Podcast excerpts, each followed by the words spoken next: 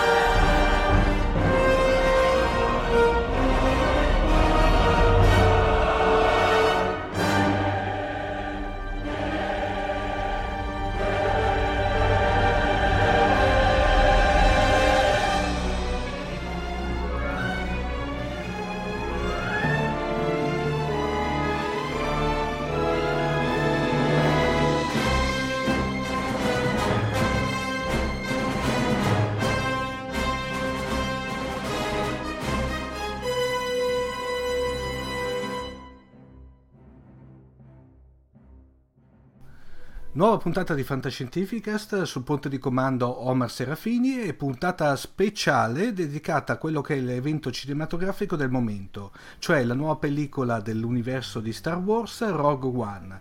Per parlare di questa pellicola abbiamo una squadra specialissima, per cui abbiamo eh, diciamo dai cugini di eh, Ricciotto che fanno parte della famiglia Querti Aldo Fresia, ciao a tutti. Poi abbiamo il nostro esperto di cinema, il nostro signor oscuro del Sith. Giacomo Lucarini, altresì noto come Dart Jack, ciao a tutti. E poi special guest star direttamente da Fantasy Magazine. Ciao a tutti da Emanuele Manco. Niente, eh, allora direi che andiamo un po' velocemente visto che le cose da dire sono tante. Allora, eh, risposta secca, eh, andiamo a rotazione in ordine alfabetico per cui partiamo subito da Aldo. Due domande. Eh, ti è piaciuto e perché? Mi è piaciuto senza grossi entusiasmi, perché è una questione lunga per cui magari la affrontiamo con calma. Emanuele?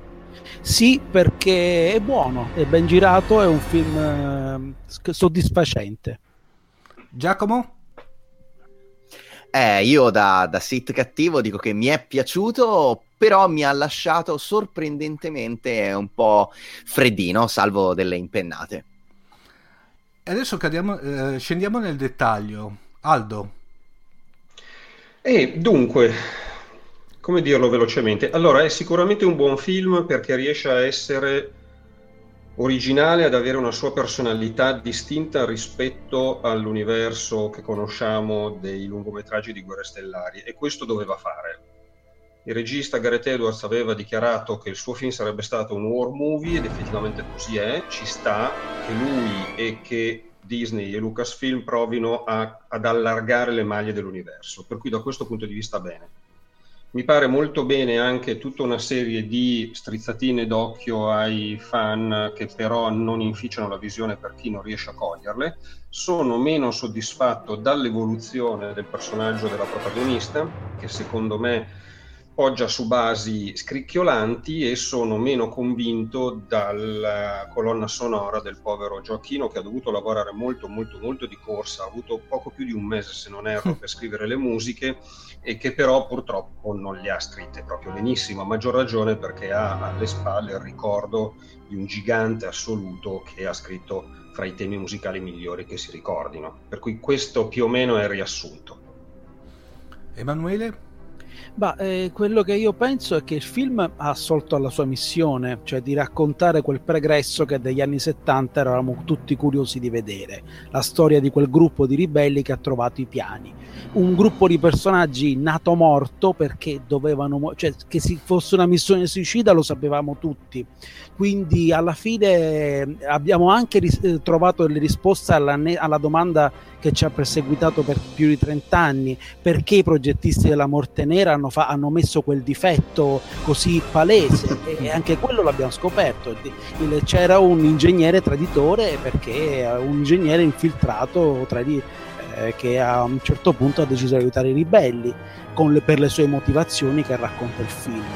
Quindi alla fine il film è girato molto bene da un regista che sicuramente di talento, sa giocare bene con, con, la macchina da presa, i movimenti di macchina, il campo contro campo, eh, sa mettersi nella prospettiva della persona che guarda, del, del, della vittima che guarda improvvisamente queste, eh, questa morte nera che gli spara in faccia il, il suo raggio della morte. È straordinaria questa idea visiva. Poi però il film è, è semplicemente buono perché? Perché forse non ha l'epicità, non ha l'immensità che aveva Star Wars. Quindi alla fine uno, uno non esce esultando, gasato, soddisfatto, esce soddisfatto di un buon spettacolo. Giacomo? Sì, io ovviamente Aldo e Emanuele hanno sviscerato già molto bene eh, come si inquadra la questione, ovvero un buon film che non ci esalta così tanto perché manca l'epica no? del grande solco del racconto del mito di, di, Star Wars della galassia lontana lontana eccetera eh, prende un micro episodio e lo eleva ovviamente a, a, a, racconto epico con una battuta vorrei dire che questa è l'unica vera Suicide Squad dell'anno e ehm, però non lo so, sarà che stranamente per la prima volta, e veramente io poi sono uno insomma abbastanza preciso su queste cose, sono uscito dalla sala e non mi ricordavo neanche il nome di un personaggio, a, pa- a parte Gene Erso e mm, che, che, insomma anche comunque come personaggio non è particolarmente memorabile e K2, K2SO che secondo me è un, questo dro, uh, droide riprogrammato che forse è il migliore mh, mm, perché non soltanto riesce a essere il più umano perché gli sceneggiatori non so perché ma ogni tanto quando hanno un cast di personaggi umani eh, danno più umanità al robot forse per la la cosa si sentono il fiato sul collo da, doverlo umanizzare per farlo piacere al pubblico, no? Quindi poi alla fine della fiera, io non so voi, ma io ci sono stato malissimo quando lui schiatta. E, e, quindi niente, eh, Jean eh, l'ho trovato un personaggio, eh, l'eroina, che cui oramai no, non si può fare a meno, e un po' così, un po' poco empatica, mm, dalle motivazioni un po' labili, con questa svolta passionaria, un pochino improvvisa. e però il film, avete detto bene voi, cioè Gareth Edwards si è difeso molto bene, nonostante tutto è riuscito a trovare una sua personalità registica e non è da tutti, considerato che i film della Disney adesso hanno comunque un, uno schema piuttosto eh, a maglie strette come quelli de- della Marvel. E ci si diverte, si gode, si gode perché poi quando entra in scena Vader ci, si gode veramente tanto, però c'è questo forse, non lo so, qualcosa che è andato perduto nel, nel processo, magari poi mi è aiutate anche a capire che cosa, che alla fine ti lascia quel sapore del... No, non, non, non, non mi sono aggrappato ai braccioli della sedia e mi ha lasciato un po' così, ecco. A differenza di Alberto Macaluso. Alberto ci ho già discusso tantissimo perché vabbè, ma lui, ha, lui è proprio a livelli di eh, eccitazione fisica come l'ha descritta, no? Eh, quindi non lo so, io lo saluto tantissimo. No, no, lo, sal- lo, salutiamo che tra l'altro esaltato. è un po' che manca da Fantascientificast, le dico di cominciare a darsi da fare perché insomma la sua poltrona Fantascientificast è, c'è ancora, è un po' fredda. Bene, vedremo di fargliela scaldare, dai. Adesso andiamo a ritroso, per cui comincio da Giacomo, poi eh, Emanuele e, ed Aldo. Eh, Giacomo, mh, mm, ho visto dai vari post social, eccetera, eccetera, l'immancabile eh, paragone con quello che è stato il risveglio della forza.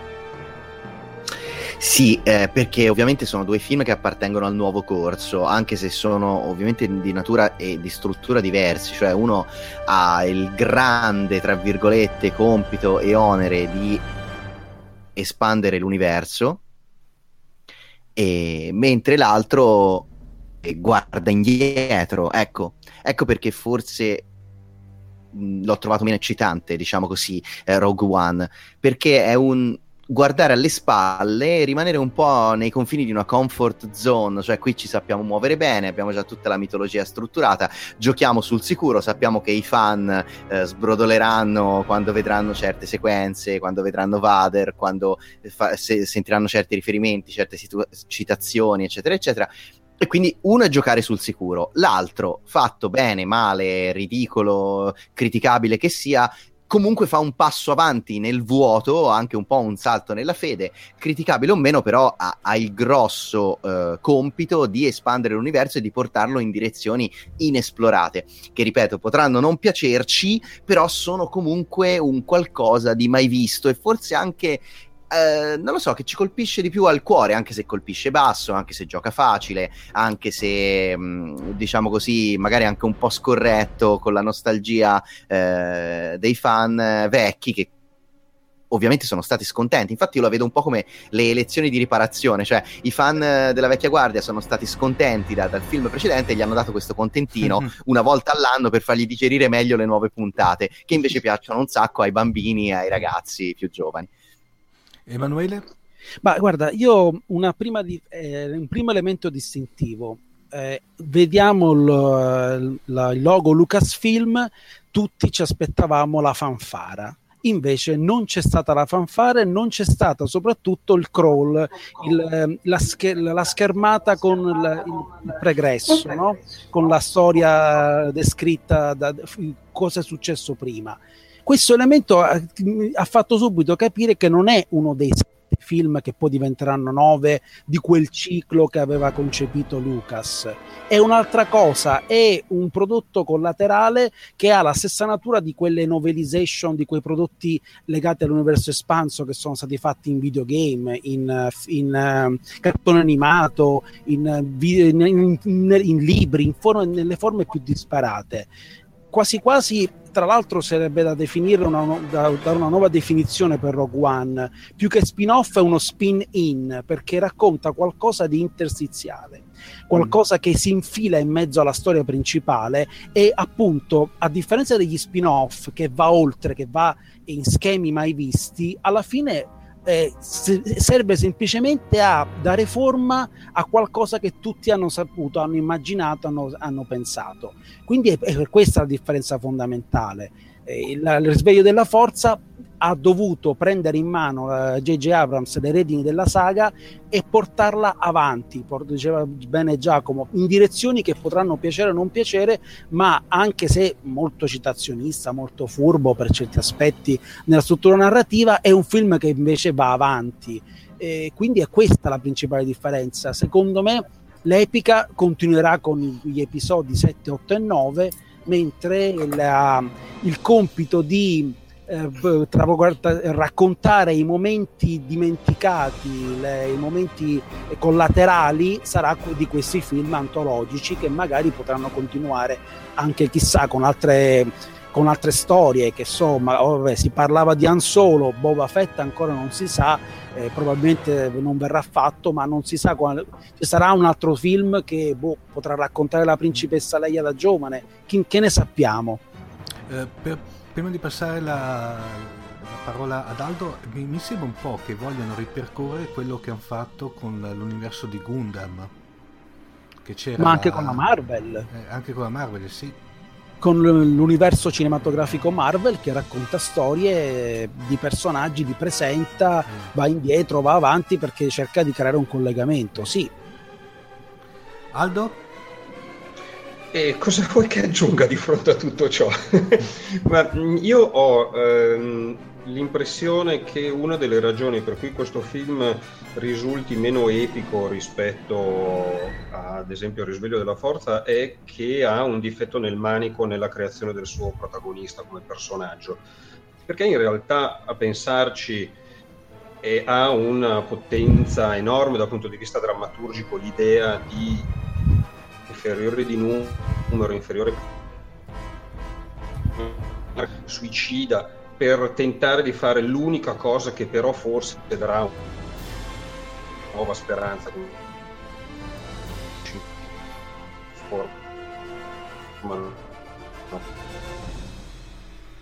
Alla fine il film. Aldo? Il problema è che è stato Cassian Andor. Sì? Eh, no, t'abbiamo, continuamente. T'abbiamo, t'abbiamo perso, evidentemente c'è proprio il collegamento che va e viene. Riprova a risintetizzare gli ultimi due minuti.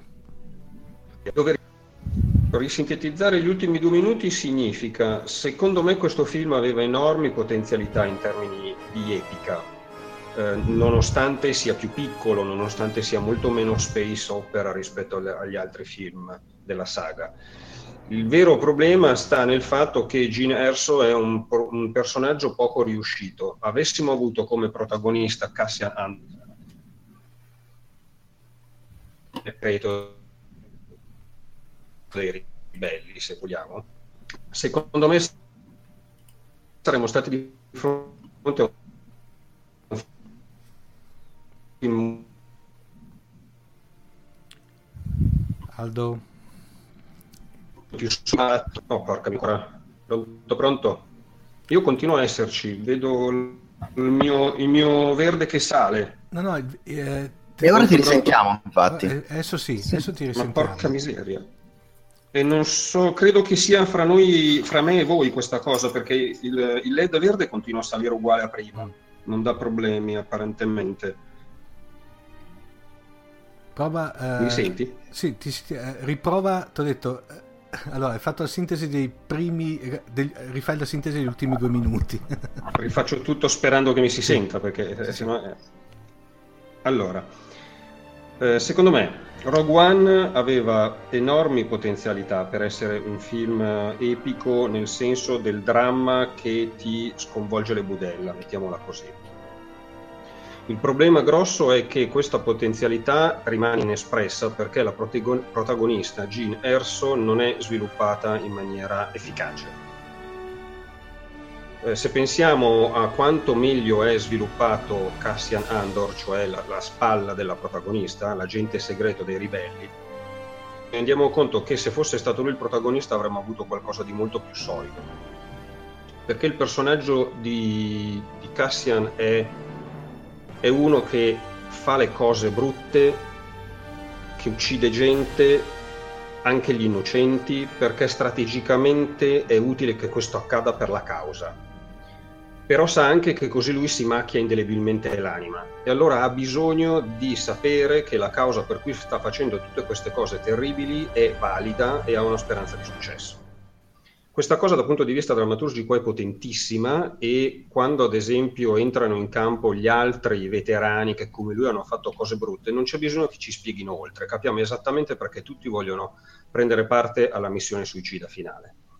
Il personaggio di Ginny invece non è altrettanto solido perché, soprattutto per le sue basi, alla fine, in modo repentino, lei diventa di fatto la leader della rivolta, è quella che fa i discorsi motivazionali, è quella che viene riconosciuta come leader indiscussa da tutti gli altri, però in fondo il, non c'è un vero motivo solido, forte, drammaturgicamente esplorato, in base al quale si capisce perché cambia idea, perché lei in realtà inizialmente non ne vuole avere a che fare con questa, con questa battaglia, preferisce continuare a sopravvivere perché dal suo punto di vista è, è una causa persa. Però questo suo punto di vista iniziale, che è comprensibile a parole, mettiamolo così, noi non lo viviamo come spettatori in termini di dilemma. E, e quando lei cambia improvvisamente atteggiamento, questo cambiamento ha basi poco, poco, poco solide, per cui alla fine ci interessa relativamente poco di lei e con lo perché questo è ovvio, no? Inizia, sappiamo che i ribelli russoni. Il fatto di non avere troppo a cuore questi personaggi, soprattutto lei, che è il cibo di tutto, tutto impatto epico al film, che avrebbe invece potuto essere molto sostanzialmente l'equivalente della sporca dozzina mm, del cioè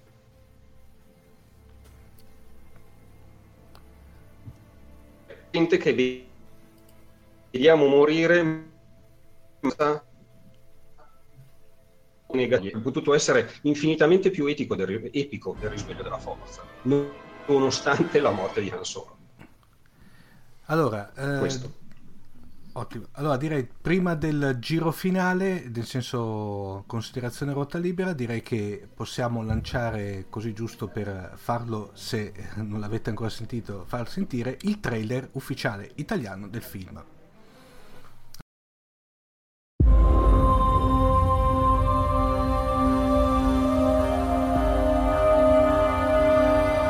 Jim, quello che faccio, lo faccio per proteggerti. Dimmi che lo capisci. Lo capisco.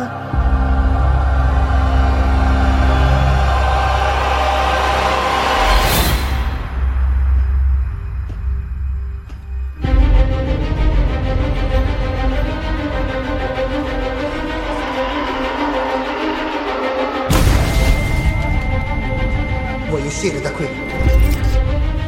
La ribellione è tutto ciò che ci resta per respingere l'impero. Penso che possiate aiutarci. Quando è stato il tuo ultimo contatto con tuo padre? Che cos'è? Sembra che lui sia fondamentale per lo sviluppo di una superarma. Se l'ha costruita mio padre, dobbiamo trovarlo. Va bene. Quanti ce ne servono? Ci richiedono un nome e codice. Eh, uh, Rogue. Rogue One. La potenza con cui abbiamo a che fare è incommensurabile. Se l'impero ha questo tipo di potenza, che possibilità abbiamo?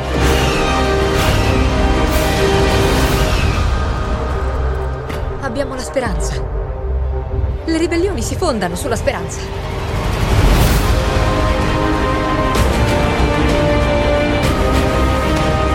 Sanno che stiamo arrivando. Afferra questo momento. La forza è potente. Dieci uomini sembrano cento. Correremo questo rischio. E quello dopo. Siete tutti ribelli, no?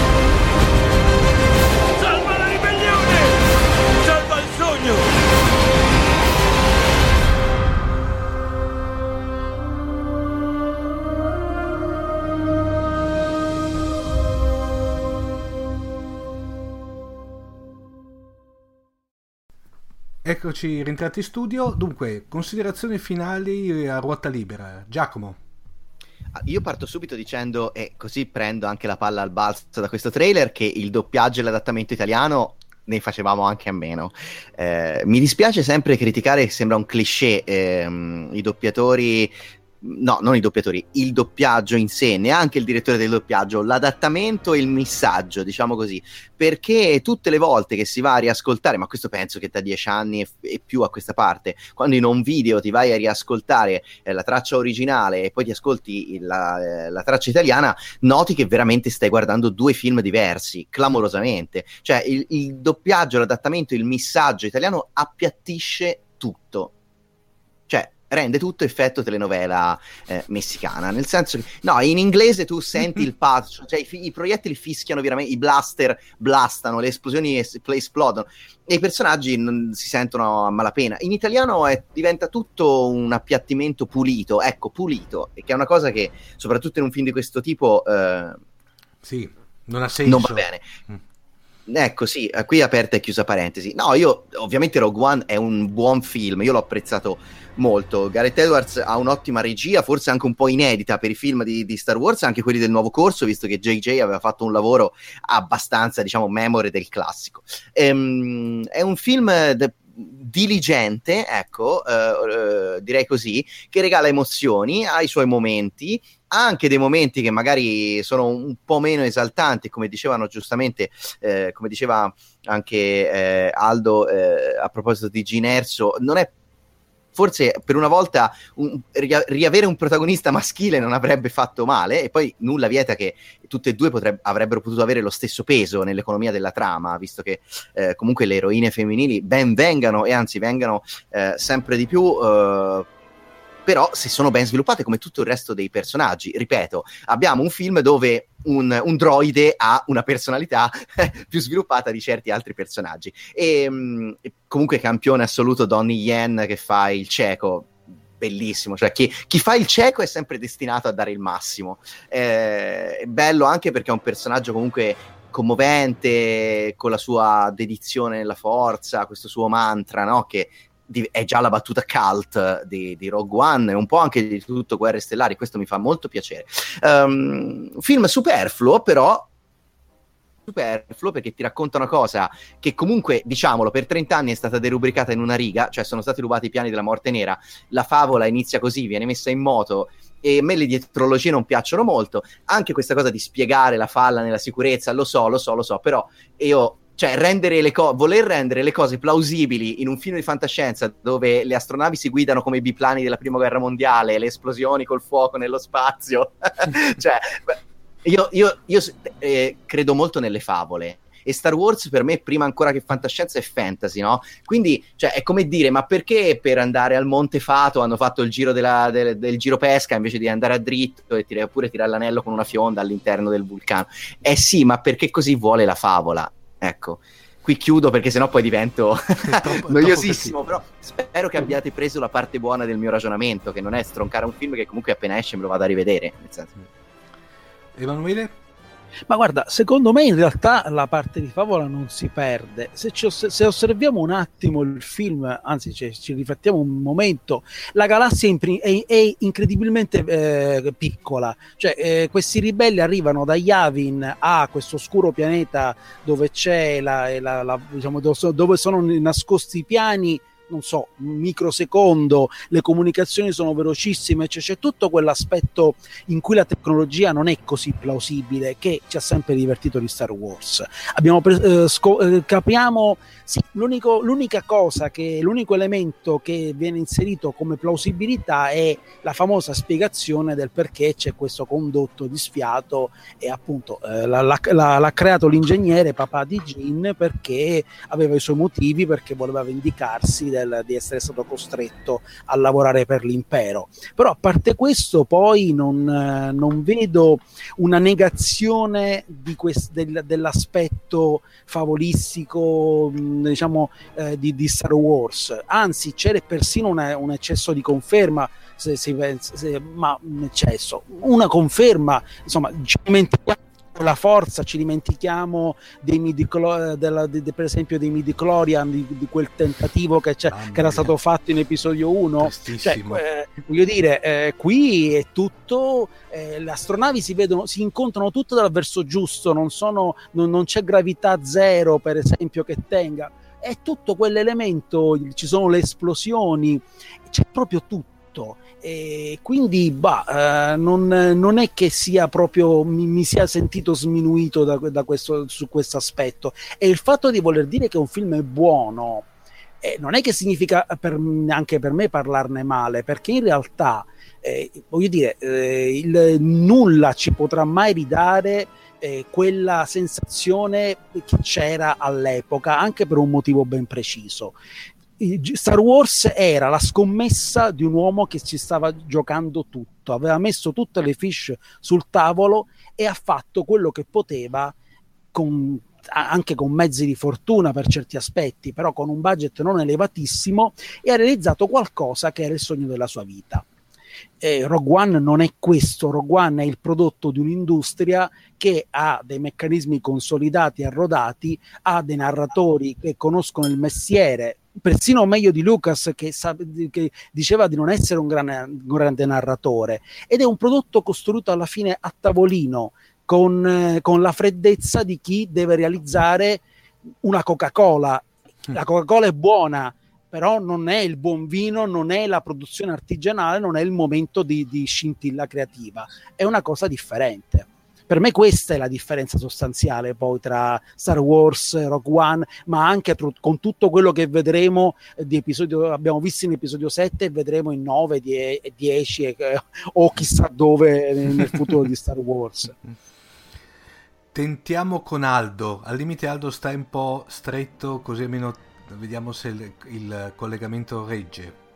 Ma dunque, per stare stretto io sottolineerei solo questa cosa, che si è parlato per molti mesi dei reshooting, si temeva il peggio, mi pare che il film nel complesso sia venuto fuori piuttosto omogeneo, non, no, non ho notato francamente degli scarti evidenti né un evidente tradimento dell'intenzione del regista Gareth Edwards, per cui da questo punto di vista qualunque cosa realmente sia stata fatta mi pare sia stata fatta bene nel rispetto del film, con tutto che poi il film è un prodotto industriale, come giustamente facevate notare voi, e dunque ha delle sue esigenze che non sono quelle autoriali però è interessante che anche un reshooting corposo come pare sia stato quello di Rogue One non sia andato contro film.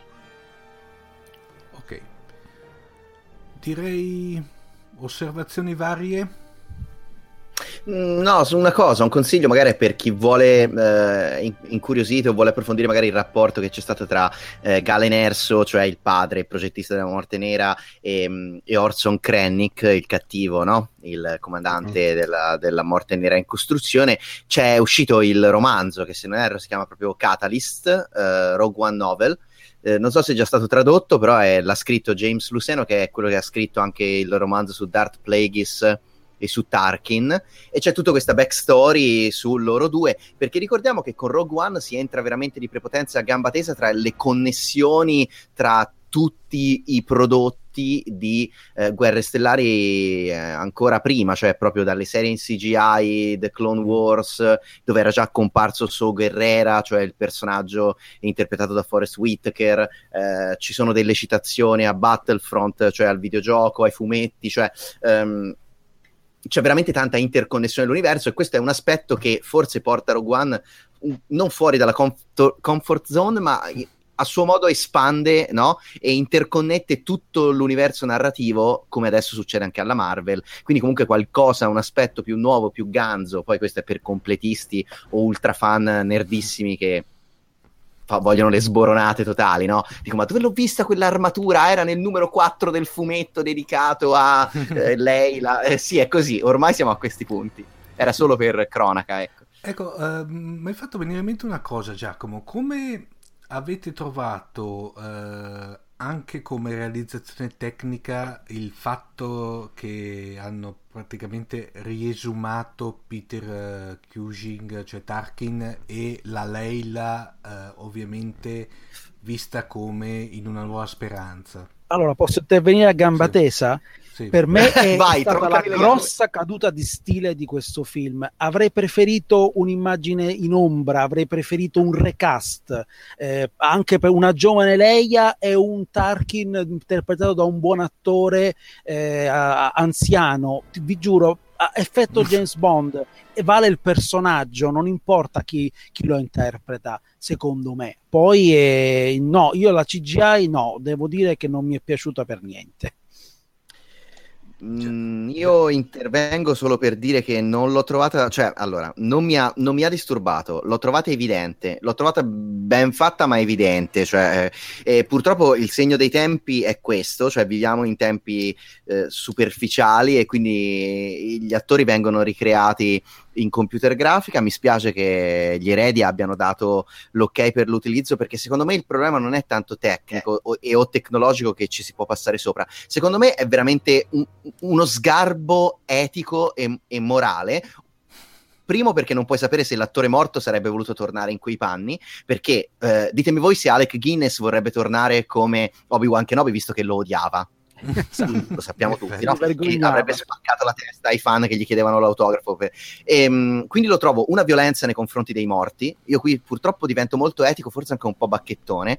E quindi prima, prima ancora che un problema tecnologico, e comunque non ci siamo ancora al punto in cui gli attori possono, eh, possono interagire con attori in carne e ossa in CGI senza che sia squillante questo, questa cosa. E lo trovo poco rispettoso nei confronti dei morti, che comunque, anche se uno vivo, visto che comunque Tarkin è stato interpretato da un attore vivo su cui poi è stato costruito il personaggio in CGI, comunque è l'interpretazione di un altro attore che interpreta un attore morto, quindi non sarà mai l'interpretazione di quell'attore che te vedi ma non è lui. Quindi ci sono una serie di errori clamorosi al, su base etica, tutto qui. Carrie Fisher comunque vive e lotta insieme a noi, eh? Sì, sì, sì, sì. Se ce la facciamo... Lotta col colesterolo, ma insomma... Aldo, te cosa ne hai pensato? Ma sono d'accordo in realtà con quello che hanno detto Giacomo ed Emanuele e aggiungo solo che è compito di, una, di grandi produttori di grandi registi trovare i nuovi Peter Cushing. È inutile andare a recuperare le cose vecchie, il cinema, ma se vogliamo spendere la parola l'arte, ha anche il compito di provare a mostrarci quelli che domani saranno i nostri idoli, saranno i grandissimi dai quali prendiamo esempio. Se andiamo a rivangare il passato è ovvio che è pieno di grandissime personalità, è chiaro, però poi ci fermiamo lì e non va bene. Ok, bene, direi che per questa puntata è tutto. Uh poi vedremo anche magari un domani in, uh, quando magari di uh, ricostituire questa squadra in caso di uscite eclatanti o importanti. Allora, io vi do i contatti di Fantascientificast. Fantascientificast lo, lo potete, allora, prima di tutto ascoltare sulla piattaforma Spreaker, lo potete scaricare dai feed di iTunes. Ci trovate alla pagina web, che poi è il blog di Fantascientificast, che è www.fantascientificast.com fantascientificast.it, la nostra mail è redazione chiocciolafantascientificast.it, eh, la pagina Facebook Fantascientificast e il, l'account Twitter che è chiocciolafantascicast. Per questa sera è tutto, uh, dal ponte di comando vi saluta Omar Serafini e uh, in rotazione gli altri Giacomo. Ciao a tutti e grazie per averci ascoltato. Uh, Emanuele. Ciao a tutti da Emanuele Manco. E Grazie. In fondo il grande Aldo. Ciao a tutti, buona serata e buon divertimento. Grazie, ciao.